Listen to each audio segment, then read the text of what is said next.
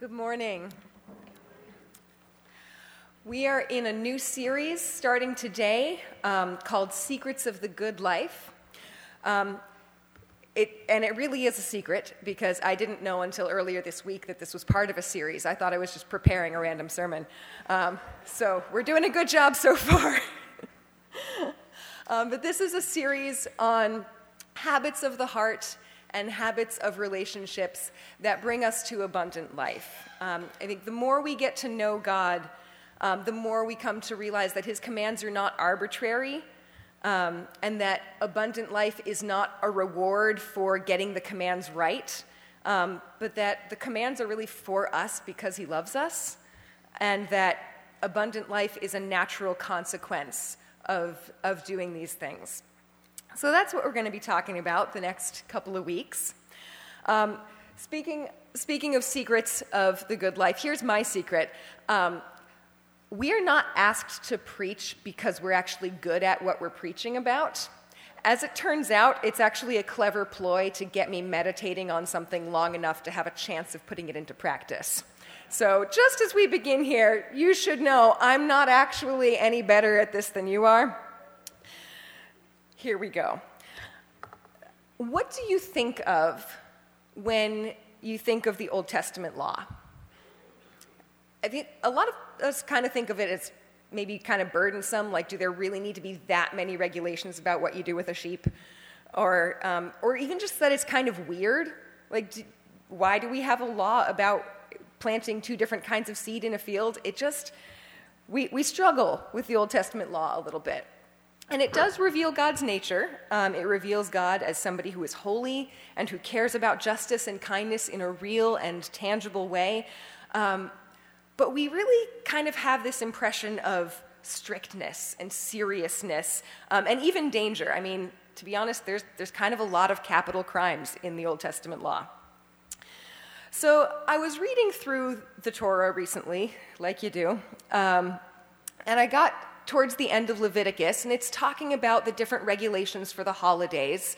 Um, and in the midst of all of these specifics about here's when you celebrate it and here's what you do, um, I came across this one holiday that said, and you are to rejoice before the Lord for seven days. Well, that's kind of an odd command, isn't it? You know, it's kind of cool and unexpected that you know, it was important to God that these holidays not be just a remembrance, not be just a regulation, but a celebration.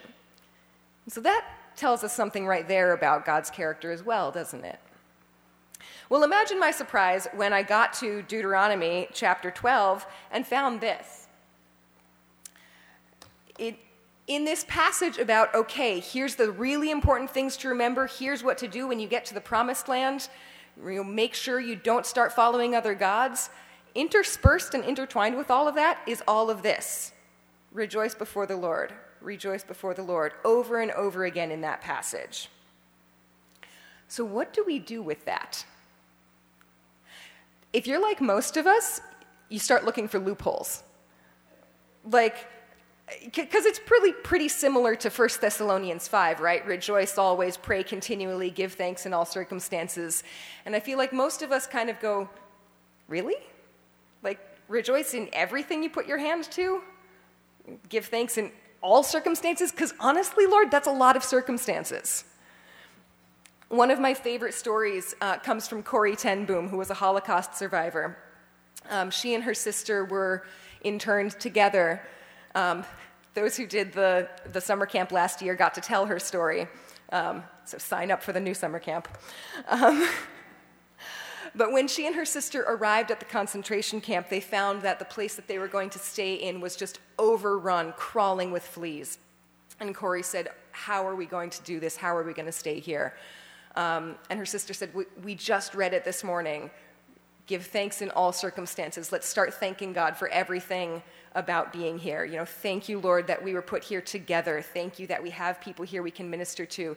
And then her sister Betsy started thanking God for the fleas, and Corrie said, Wait, hold on. No. There is no way that even God could make me grateful for a flea. Now, I kind of think Corrie had a point here. You know, it, it says rejoice give thanks in all circumstances, not for all circumstances. But Betsy insisted. They thanked God for the fleas. They went on to have some really, really fruitful ministry for many weeks there. Weeks and weeks later, they found out that the reason that they were allowed to minister in their uh, barracks was because the guards did not want to come into the barracks because of the fleas. So it's, it's helpful to seek understanding of these passages, to try and understand you know, what exactly God is saying here, but we need to be a little bit careful because when if we find that we're getting super specific about defining, you know, when you have to rejoice, um, you know, like you don't have to do it if it's after midnight on a Thursday, you know, getting really specific about that, that's usually just a sign that we don't want to do it. Um, and I think it's almost never helpful to look at God's commands as a burden instead of an invitation. So, as we're defining what this looks like and what this really means for us, we need to be careful to come at it with an attitude of trust. Um, so I'm not going to give you a checklist today of what this looks like. I'm not going to spell out for you what this means. Um, but I do want to be clear that rejoicing always does not mean be happy and feel nothing else. Because God gave us every single one of our emotions. If you look through Scripture, um, all of our basic human emotions are reflected in the ways that God talks about how he feels too. Um, so all of our emotions are something that God gave us. They're not supposed to be just steamrollered by rejoicing. Um, and, and we kind of know this, right? We know that celebration can be complicated. It's not just a flat, this is happy, right? Because you know, think of a parent whose child is getting married, right? You're very, very happy for your child, but there's also a sense of loss there. There's also a sad part of it um, because your relationship is changing. It's a complicated celebration, right? Um, and the reason that celebration is complicated is because it is an action and not an emotion. To celebrate something, to rejoice, is an action and not an emotion. Um, and also, we can't directly control our feelings. Um, feelings just kind of happen. The part that we control is the thought behind the feeling. So perhaps a better question than what exactly do we have to do to rejoice is, is why? Why would God command us to rejoice? Well, I think first of all, it anchors us in who God is. You know, this is the only God who gives us a reason to rejoice. And I think that that's why in Deuteronomy, that passage that we just had up there, that's why it's intertwined with all of those regulations about don't start worshiping other gods. Don't start picking up these other practices where you have to sacrifice your children to the gods. This is the God who gives you reason to rejoice. Anything else that we worship, anything else that we let take control of our lives, becomes a tyrant in our lives. The reason that we rejoice over our God is because of who our God is. So, first of all, it anchors us in who God is. It anchors us and it feeds us, right? It feeds our souls. I was just reading a story um, through Voice of the Martyrs about a Christian man who was imprisoned. He was in solitary confinement. He was really hungry. It was not a good day for him. And then he remembered the verses about rejoicing when we are persecuted for Jesus' sake. So, in obedience, he started to sing and dance in his cell. Well, the guards looked in, they thought he had gone crazy. They'd been told to treat the crazy ones kindly, so they gave him some bread and cheese. So, sometimes rejoicing literally feeds us, um, but it always feeds our souls.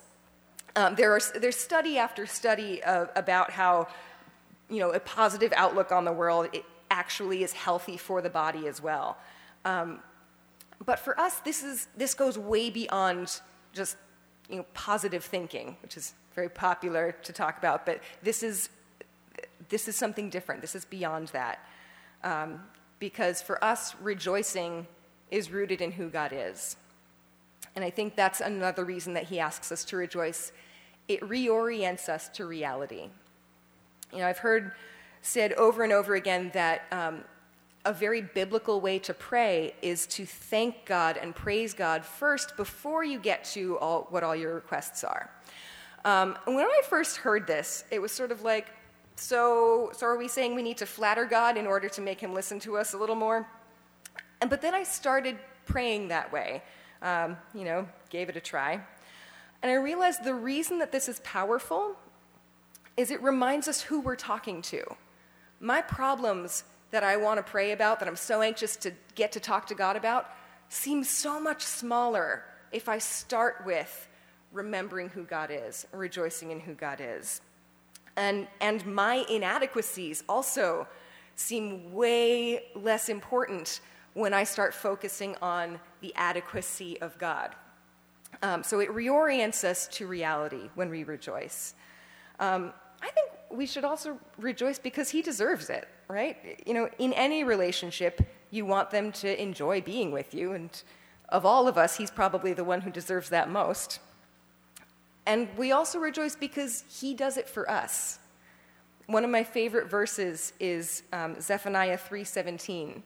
It says, "The Lord your God is with you. He is mighty to save. He will take great delight in you. He will quiet you with his love. He will rejoice over you with singing." That's not often how we think of God, is it? But the Bible over and over again depicts Jesus as joyful. Psalm 45 talks about the Messiah as the one who is anointed with the oil of joy. John 1 talks about Jesus as being full of life, and that life was the light of men. It's a really vibrant picture. And it's fulfilled in the next chapter, John 2, the wedding of Cana, where Jesus turns the water into wine. Most of us have heard that story. John makes a point of telling us the jars that were filled with water were the same kind that were used in ceremonial washing. Why would he feel the need to point that out?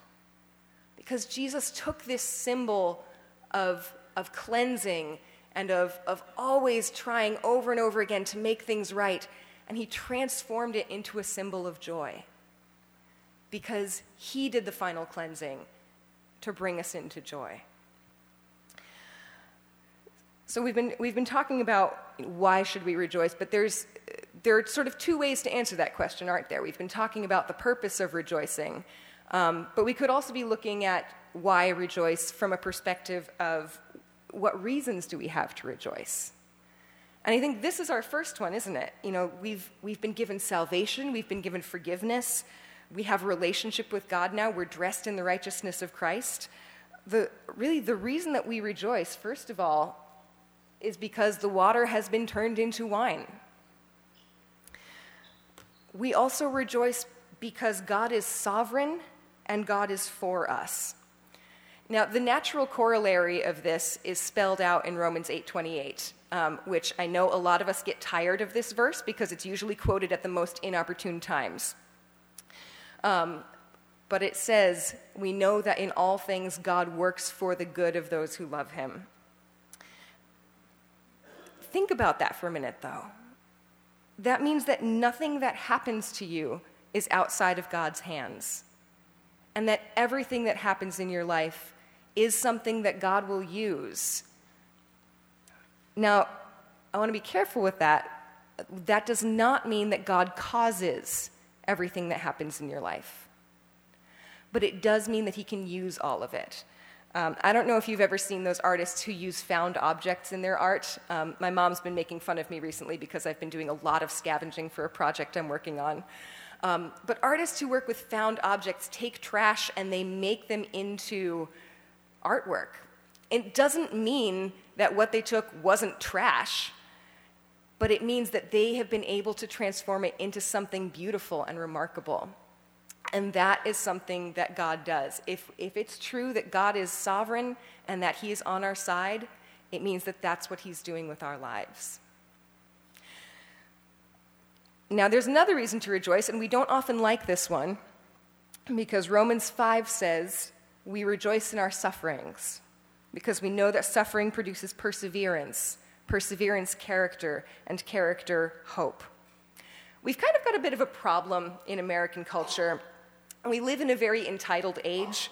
Um, we kind of have this perspective that there should have been something that we could pay, something that we could do to not have to deal with whatever suffering we're going through.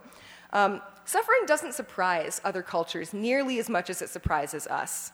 Um, but this, this attitude that we have that suffering is way out of the ordinary often makes us miss the value in being refined. How would we develop all of the virtues that we admire courage, empathy, patience, grace if we never faced suffering? Even if God just sort of magically gave them to us, we wouldn't ever use them if we weren't ever in uncomfortable situations. So they wouldn't be real, would they? We, and we kind of know this instinctively, right? We don't want athletes who use steroids instead of training. We don't want rhinestones when we could have diamonds. Why? Because we instinctively know that there is value in things that took time and work and even pain. So we rejoice because God is making us into somebody that we would look up to. That's the end game here. And it's not a full answer to the question of why we suffer, but it does speak to why we should rejoice in our sufferings. That verse in Romans 5 about rejoicing in our sufferings goes on to say that hope does not disappoint us because God has poured out into our heart his love by the Holy Spirit whom he's given us. A couple chapters later, he, he says that that spirit in our hearts calls out, Abba, Father. This speaks of a really, really intimate relationship between us and God, and that is yet another reason to rejoice. Oh, we're skipping ahead here. Okay. Clickers are not a reason to rejoice. Technology is not my friend. But this is another one. 1 Corinthians 15 says that if it's only for this life that we have hope, we should be pitied more than anybody, implying we do have hope for eternity. It's not just this life, this is something that we have.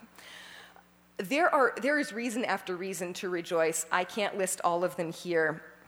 Um, but Deuteronomy 12 says, Rejoice in everything you put your hand to, because every day is a gift, every activity is a gift ordinary life is a gift. Um, and so, so the reasons to rejoice include every day being a gift. They include the fact that our lives make sense in the, life, in the light of our Maker. We are allowed to participate in His work. There's reason after reason to rejoice. One of my favorites there. Um, and, and I believe that there is always a way to rejoice. Um, a, a, while back, I started playing an interesting game with myself, um, inspired in part by our dear friend uh, Kathy McCoy. Um, I started taking anything that I was complaining about and seeing if there was a way that I could thank God for that situation. So when I'm really busy, I start saying, well, Thank you, God, that I have a full life, that I have a lot of things that I'm interested in doing and that I get to do them. Um, when I'm in conflict with somebody, Thank you for helping me learn to deal with conflict because I'm not all that great at it. And thank you for giving me an opportunity to be honest. Thank you for giving me an opportunity to love when it's hard. Um, I find when I'm sick, I, I find that I'm probably more thankful than ever because thank you, God, for slowing me down and reminding me that the world doesn't stop turning when I stop working. There is always a way to rejoice. And again, I know this sounds a lot like it, you know, positive thinking techniques, but again, it's rooted in the reality of God, so it is far, far beyond just positive thinking. Now, here, here's the issue this is all easier said than done, isn't it? Because sometimes we are legitimately in really tough, really sad, really hard situations. And sometimes we just really need to tell God how awful things are. The Psalms are full of this. And that's pretty remarkable because the Psalms were Israel's worship songbook, and the majority of them are sad. So, biblically, sadness and rejoicing are not incompatible. Psalm 42, that we read a portion of this morning, is probably one of the saddest. It, it depicts really, really accurately the experience of depression, but it still says, I will still praise God. Um, I don't know if you're, you're probably all familiar with, with the phrase, great is thy faithfulness, yes? Yes. Do we know where that comes from? It comes from the book of Lamentations, which is a five chapter long poem about how awful life has gotten. The author has just gotten done talking about how compassionate mothers are having to eat their own children in the streets. And he says, Yet this I call to mind, and therefore I have hope. Because of the Lord's great love, we are not consumed. Great is thy faithfulness. That's where that comes from. Uh, does anybody here, like me, um, enjoy reading footnotes? Sometimes footnotes are better than, than the book itself, especially if you're reading Terry Pratchett. Um, but have you ever read the footnotes in, um, in the New Testament when you get to the, um, to the triumphal entry? It talks about the word Hosanna, where everybody's saying, Hosanna to the Son of David, you know, blessed is he who comes in the name of the Lord. The footnote tells us Hosanna actually meant save and it had become colloquially used as an expression of praise, but it meant save, you know, help me. That's kind of weird, isn't it? It's kind of weird for that to develop into an expression of praise. But if you think about it, um, just imagine for a moment that you're, you know, you're, you're in a war, you're behind enemy lines, and you're wounded. Who are you going to call out for help to? You're not going to call out to the enemy soldiers. You're not going to call out to your buddy who's wounded worse than you are. You're not going to call out to the statue in the square. You're probably going to wait for the medic who's on your side, right? Because when we're calling out for help, we're not going to ask our enemies. We don't ask people who are weaker than us, and we don't ask abstract or inanimate objects. Hosanna is an expression of praise because it implicitly states that God is personal, that God is bigger than us, and that God is on our side. Hosanna states that we can trust God even when we really don't want to be going through this situation. Um, and, and that's what we see when we look at Jesus, isn't it? The book of Hebrews says that Jesus endured the cross for the joy set before him. But if you also look at what the scripture says, it says that before he went to the cross, he prayed, Lord, if there's any other way, let's pick another way, because I really don't want to be, I don't want to be here. I don't want to be doing this. And that does not mean that we're hypocritical. It just means that, as Corrie ten Boom says, joy runs deeper than despair. So when you hear me saying rejoice always, please do not hear me saying fake it. Um, a lot of times Christians take these commands to rejoice and they say, oh, well, I, I shouldn't say anything negative then, ever. I've struggled with a number of health issues over the years. I get sick pretty easily. I've had people say to me, Oh, how are you doing today? And I'll say, Oh, I'm sick. And they say, Don't say that. There's power in the tongue, there's power in your words, don't say that. So I sort of said, Well, okay, so you're you're asking me to either shut up or lie to you. But we often pretend. We pretend to rejoice. We pretend things are okay because we believe that rejoicing is the same thing as being happy. And we, so we fake it sort of as a sacred duty. And that is not biblical. It is not at all biblical. The Bible holds in tension present pain and eternal hope the Bible declares that God is big enough to acknowledge our pain. And again, we see this in the life of Jesus. Jesus was constantly challenging people to look at things through the eyes of eternity, and yet, even right before he was going to turn death inside out, he wept at the grave of his friend. He was able to acknowledge present pain and also hold on to eternal hope. I believe God wants a relationship with you where you trust Him enough to be brutally honest with Him. I mean, He knows anyway, so you might as well tell Him. And where you trust Him enough to rejoice. This is illustrated beautifully in the book of Habakkuk. He says, Though the fig tree does not bud, and there are no grapes on the vines, though the olive crop fails and the fields produce no food, though there are no sheep in the pen and no cattle in the stalls, yet I will rejoice in the Lord. I will be joyful in God my Savior. And that's remarkable, isn't it? To be able to say, Nothing in my life makes sense right now, and God is good. Of course, sometimes it does make sense, doesn't it?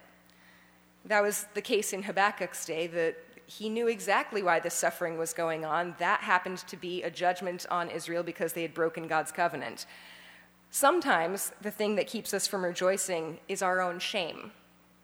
Um, I think sometimes we're, we really get why Simon Peter said, Go away, Lord, I'm a sinful man. We just, we just don't want to be near him. We don't want to be talking to him when we're ashamed of ourselves. Um, so, this is, this is a great time to talk about Nehemiah. Who, who knows the phrase, the joy of the Lord is your strength? Yes? Heard it like a million times. It's one of those tea towel phrases, you know, the things that are embroidered on tea towels and sort of sold on Etsy and those sorts of things. Um, it's one of those verses that we just take out of context and slap on our walls because it sounds nice. Um, the context of it, though, is Israel had just come back from exile. They had broken the covenant, things had been awful. They'd come back to a ruined Jerusalem. They're trying to rebuild and the priests are reading the book of the law to them. Most of the people have never heard it and wouldn't understand it if the priests weren't explaining things to them. So they're hearing all about everything God did for their ancestors. They're hearing about how God rescued them. They're hearing about how God pursued them and established a relationship with them. And they're hearing, recounted in the book of the law, point after point where they have failed. And they're weeping as they're hearing this. And the priests say to them, Don't grieve. This is a day holy to the Lord. Go celebrate. The joy of the Lord is your strength. Don't grieve today. They're not saying this because it's not worth crying over, because clearly it is. They're saying this because the holiness of that day supersedes what is worth crying over. The translation here is no matter what you're ashamed of, no matter what regrets you have, what God did is bigger than what you did. No matter what you're ashamed of or regret, what God did is bigger than what you did. This is the reality that we live in as Christians that God wants to be in relationship with us, that he stopped at nothing to be in relationship with us, that he established his covenant with us, that is the bedrock of reality on which our rejoicing stands. You know, sometimes we don't even want to crack open the Gospels because I don't want to see Jesus and see how far I fall short. I was having one of those days a couple weeks ago while I was working on this sermon, and yes, I did understand the irony of that. And I was listening to a Christian station on the radio, and they were, um, they were reciting the verse where Jesus says, Come to me and learn from me, for I am gentle and humble in heart. And my immediate reaction was, Yes, that is exactly the problem. That is not me. That is not what I'm like. I am not gentle and humble in heart. Thank you for pointing that out. And, and yet, the Holy Spirit kind of spoke in that moment and said, you know, looking at the face of Jesus in Scripture is not an invitation to dwell on how bad we are. Like, look at how loving he is. I really should be like that. Um, it's a promise that you will look like that. The point is not to rub your nose in how far you fall short or beat you up with what you should be. It's to say, this person who is gentle and humble in heart, that's the one who embraces you. The face of Jesus that we see in the Gospels is a reason for sinners to rejoice. First of all, because I need a God who's bigger than me. If I can live up to God today, my God is too small. I need a God who can keep me growing and keep me learning and changing and transforming throughout my whole life. The face of Jesus in the Gospels is a reason to rejoice because that very grace that I can't live up to is also grace that is for me. The face of Jesus in the Gospels is a reason to rejoice because the reason he says, Learn from me, is precisely because he's gentle and humble in heart. He's the kind of teacher that it is safe to learn from. Well, I was again having one of those days last week. As I said, I'm not good at this. And what God really spoke to my heart was that that weakness that I was so frustrated about and grieving about, that weakness is a cause to rejoice. Why? Because it connects us with God's grace. You know, sometimes we get so respectable that we don't really feel our need for God's grace and we don't feel His grace when we receive it. But when we're smack up against our weaknesses, that connects us with God's grace. And it frees us from having to be perfect because there's no illusion to maintain, maintain anymore. We really know that we're not. And it allows His power to show in our lives because we realize, I don't got this. I need somebody to come into this and do it differently. It also allows us to humbly love others because we're obviously no better than them. And it also preaches the gospel through our lives. It says, Look, this works because I am a sinner and God is being kind to me. So these weaknesses that we have, even, are a cause to rejoice. My new favorite prayer is God, I'm sorry for how I am, and I just don't have it in me to be any different. Because it's honest, it connects me to His grace, and He answers. He answers those prayers, I can tell you. The reality is that Jesus has taken on our shame and reconciled us to God. And rejoicing affirms that. That is why I think worship is so healthy for the soul, is because worship presupposes that things are okay between us. You know, you, the times in your relationship where you say, like, hey, I really enjoy you, I love you, you're great, are not the times when there's something really important that you have to deal with in your relationship, because usually that comes first. So, worship presupposes things are okay. Jesus has made things okay between us. So, rejoicing, here's what happens rejoicing is a result of knowing the truth. But the more that we rejoice, the stronger we get in knowing the truth. It's a cool little circle there. So, we all have different barriers that want to keep us from rejoicing, and we're all going to find that different ways work to make rejoicing a habit of the heart. Um, as I promised before, I'm not going to give you a checklist on how to make this happen. I would say ask God about it. Ask God, how can I make this a habit in my life? Because different things are going to work for everybody, right?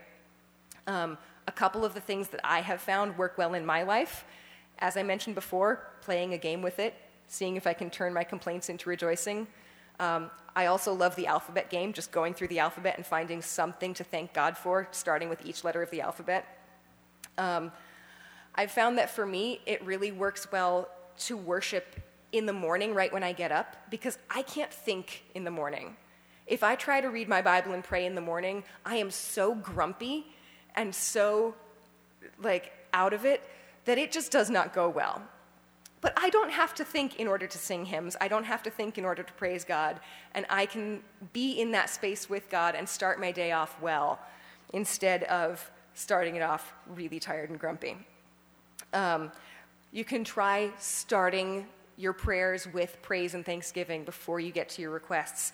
You can try making a list of truths, of reasons to rejoice, kind of like we did earlier.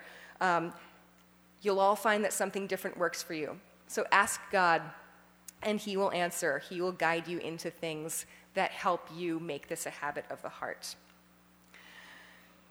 Christian rejoicing is more than being happy.